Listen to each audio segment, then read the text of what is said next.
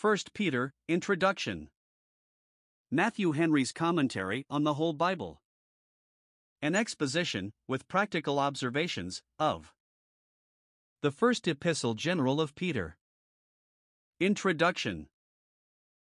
Two epistles we have enrolled in the sacred canon of the Scripture written by Peter, who was a most eminent apostle of Jesus Christ, and whose character shines brightly as it is described in the four Gospels and in the Acts of the Apostles, but, as it is painted by the papists and legendary writers, it represents a person of extravagant pride and ambition.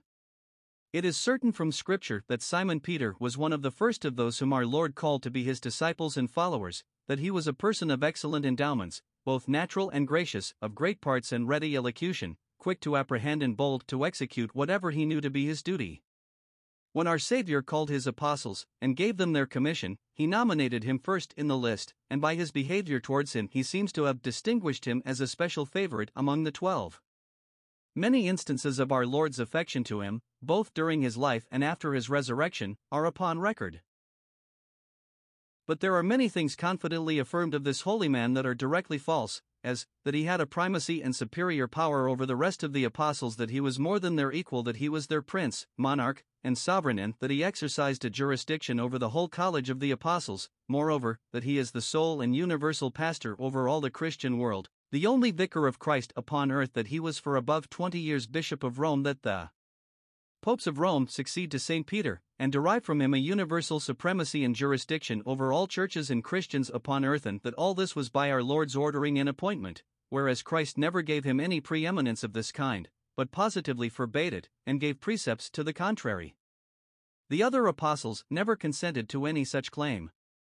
Paul declares himself not a whit behind the very chief apostles, 2 Corinthians 11 verse 5 and chapter 12 verse 11. Here is no exception of Peter's superior dignity, whom Paul took the freedom to blame, and withstood him to the face, Galatians 2 verse 11. And Peter himself never assumed anything like it, but modestly styles himself an apostle of Jesus Christ, and, when he writes to the presbyters of the church, he humbly places himself in the same rank with them, the elders who are among you I exhort, who am also an elder, chapter 5 verse 1. See Dr. Barrow on the Pope's supremacy.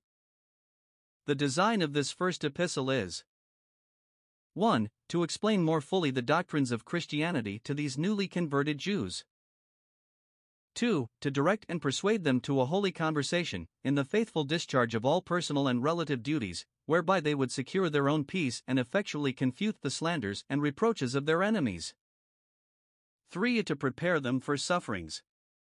This seems to be his principal intention, for he has something to this purport in every chapter, and does, by a great variety of arguments, encourage them to patience and perseverance in the faith, lest the persecutions and sad calamities that were coming upon them should prevail with them to apostatize from Christ and the gospel. It is remarkable that you find not so much as one word savoring of the spirit and pride of a pope in either of these epistles.